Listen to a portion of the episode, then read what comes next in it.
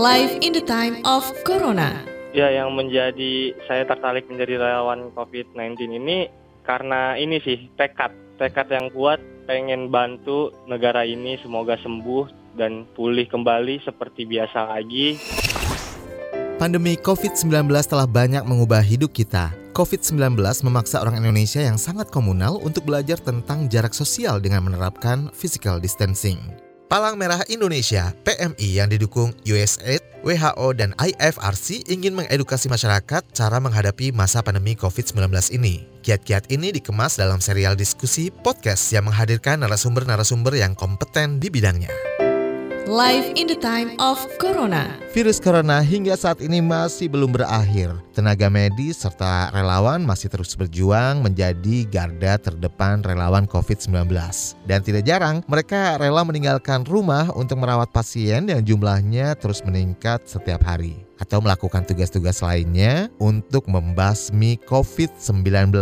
Nah, bagaimana kisah para relawan di balik perjuangan mereka melawan COVID-19 ini? Saya Rizal Wijaya sudah bersama Guntara Tirta Sena, seorang relawan yang memerangi COVID-19 dari Korps Sukarela Jakarta Selatan. Dan saat ini Mas Guntara juga masih tercatat sebagai salah satu mahasiswa di salah satu universitas di Jakarta. Langsung aja kita akan terhubung melalui telepon. Halo Mas Guntara. Halo. Sehat-sehat ya Mas Guntara ya. Karena kan Mas Guntara ini termasuk garda terdepan sebagai relawan di KSR Jakarta Selatan untuk memerangi COVID-19 ya Mas Guntara ya. Iya, sangat betul sekali itu. Boleh diceritakan terlebih dahulu nih sebelumnya, berapa lama sih Anda menjadi relawan COVID-19 ini? Apakah dari pertama pandemi ada atau di tengah-tengah baru menjadi relawan atau seperti apa? Kalau saya sih menjadi relawan itu di bulan Maret akhir itu saya menjadi relawan itu sekitar sebulan lebih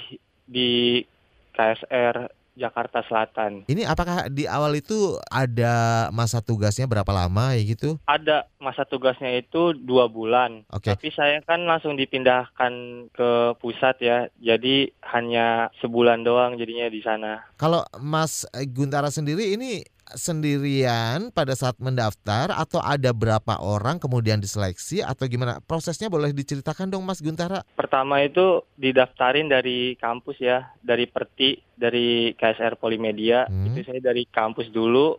Nah, habis itu diseleksi di dalam ini, di dalam kampusnya dulu. Yang cari yang rumahnya terdekat dari Jakarta Selatan. Nah, kalau udah diseleksi kayak gitu, dari ketuanya itu langsung ngasih ke data ke PMI Jakarta Selatan. Nah, anak Iya. muda kemudian tertarik dengan eh, menjadi relawan COVID-19 yang penuh tantangan tentunya. Ini nggak sembarangan orang juga mau menerima eh, menjadi relawan. Nah, apa sih yang melatar belakangi? Kenapa tertarik menjadi relawan COVID-19?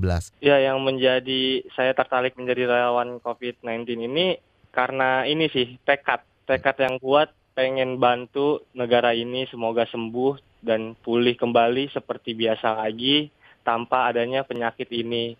Karena penyakit ini kan ngebuat orang menjadi menjauh, menjadi saling memikirkan diri sendiri yang malah ngebuat satu sama lain pun tidak mau membantu gitu di awal pandemi ini. Berarti karena bent- karena rasa keprihatinannya Mas Guntara akhirnya tumbuhlah menjadi relawan ini ya. Iya betul Mas. Tentu ketika pertama kali ya saya mau jadi relawan. Apakah langsung keluarga semuanya mendukung atau ada penolakan atau jangan deh, jangan nggak usah nggak usah main-main sama COVID-19 nih bahaya apa segala macam dari pihak keluarga terutama gimana? Kalau dari pihak keluarga sih semuanya pada setuju. Saya kan pertama bilang terlebih dahulu kepada ibu bapak ya, Hmm. kalau saya pengen menjadi garda terdepan di PMI Jakarta Selatan. Terus satu saran dari atau ucapan dari orang tua saya yaitu selalu jaga kesehatan, jangan sampai imunnya menjadi lemah, banyak minum vitamin, jangan lupa berol- berolahraga juga. Jadi ya orang tua saya juga setuju gitu saya Hmm. jadi relawan. Nah, boleh dikasih gambaran nih, apa saja yang dilakukan Mas Guntara ketika menjadi relawan terjun langsung untuk memerangi COVID-19 ini? Kalau saya sih sebagai tim spraying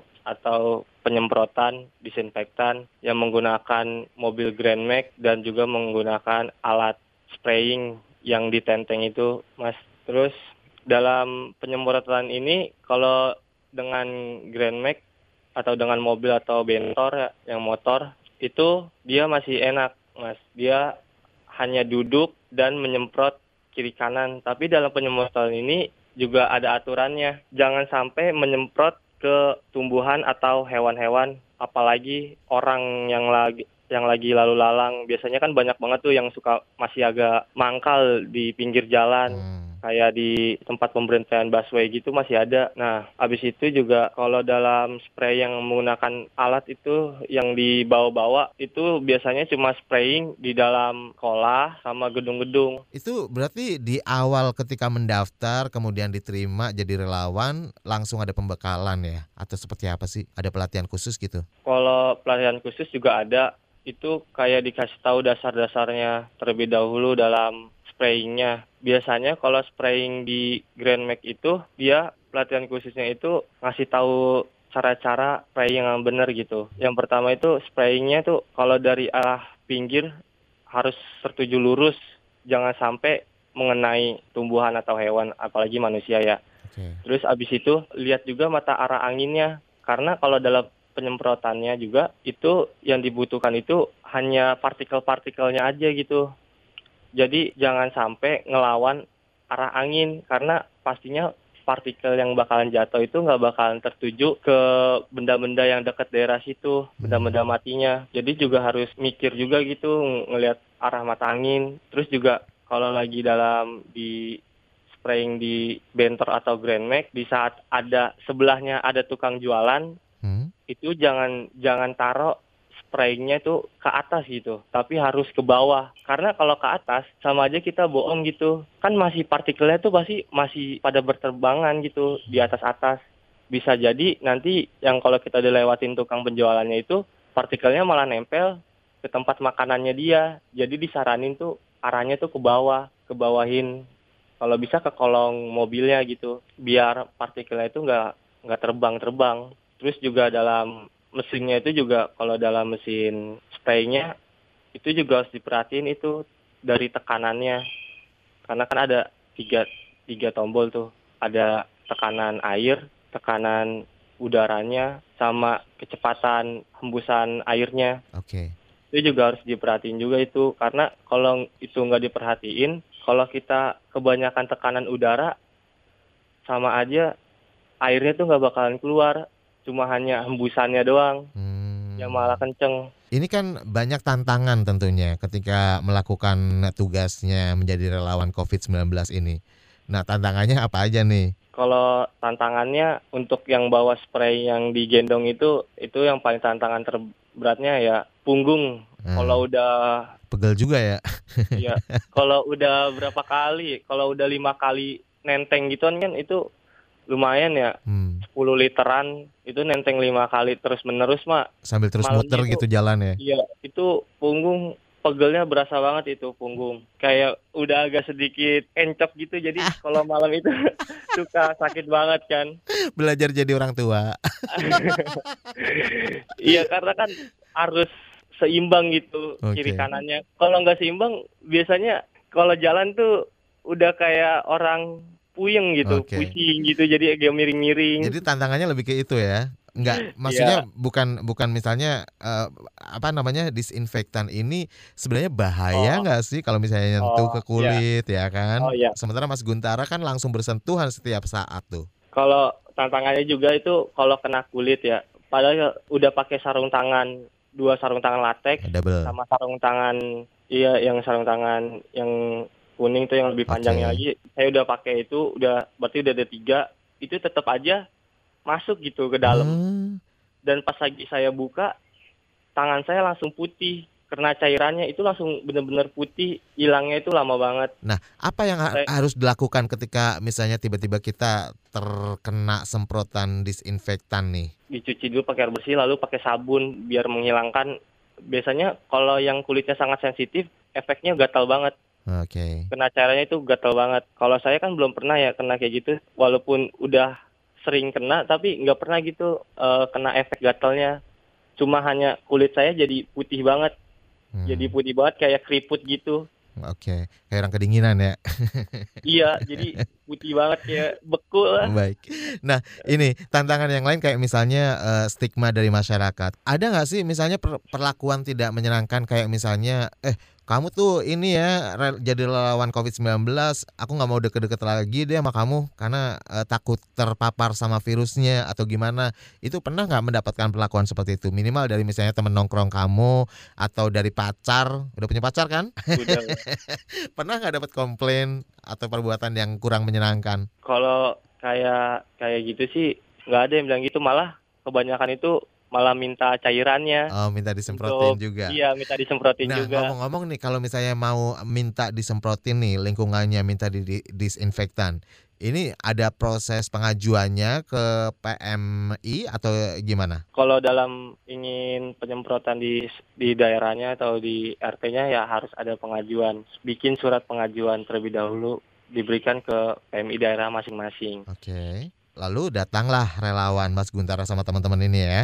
Iya baru datang. Oke, okay. itu sekali melakukan tugas uh, relawannya ini penyemprotan ini berapa lama durasi waktunya? Terus apakah setiap hari keliling seluruh DKI atau gimana pembagiannya? Kalau saya pas lagi masa penyemprotan itu tergantung suatu daerahnya besar atau kecil ya mas. Kalau yang besar itu bisa memakan waktu ya sampai 6 jam. Hmm.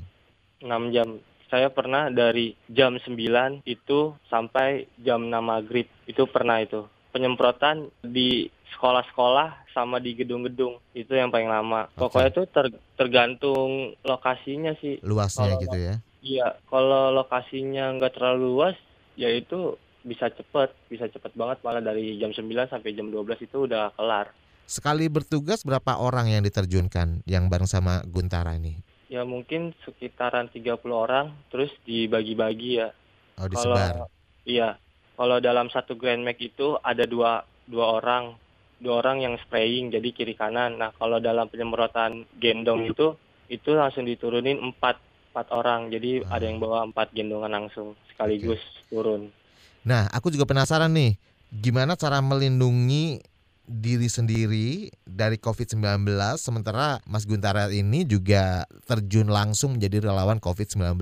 Ini kan tentu tidak mudah nih. Ya kalau saya sih cara melindungi dirinya pertama ya baca doa terlebih dahulu sebelum melakukan tugas. Terus saya minum vitamin buat ngejaga imun saya dan juga berolahraga.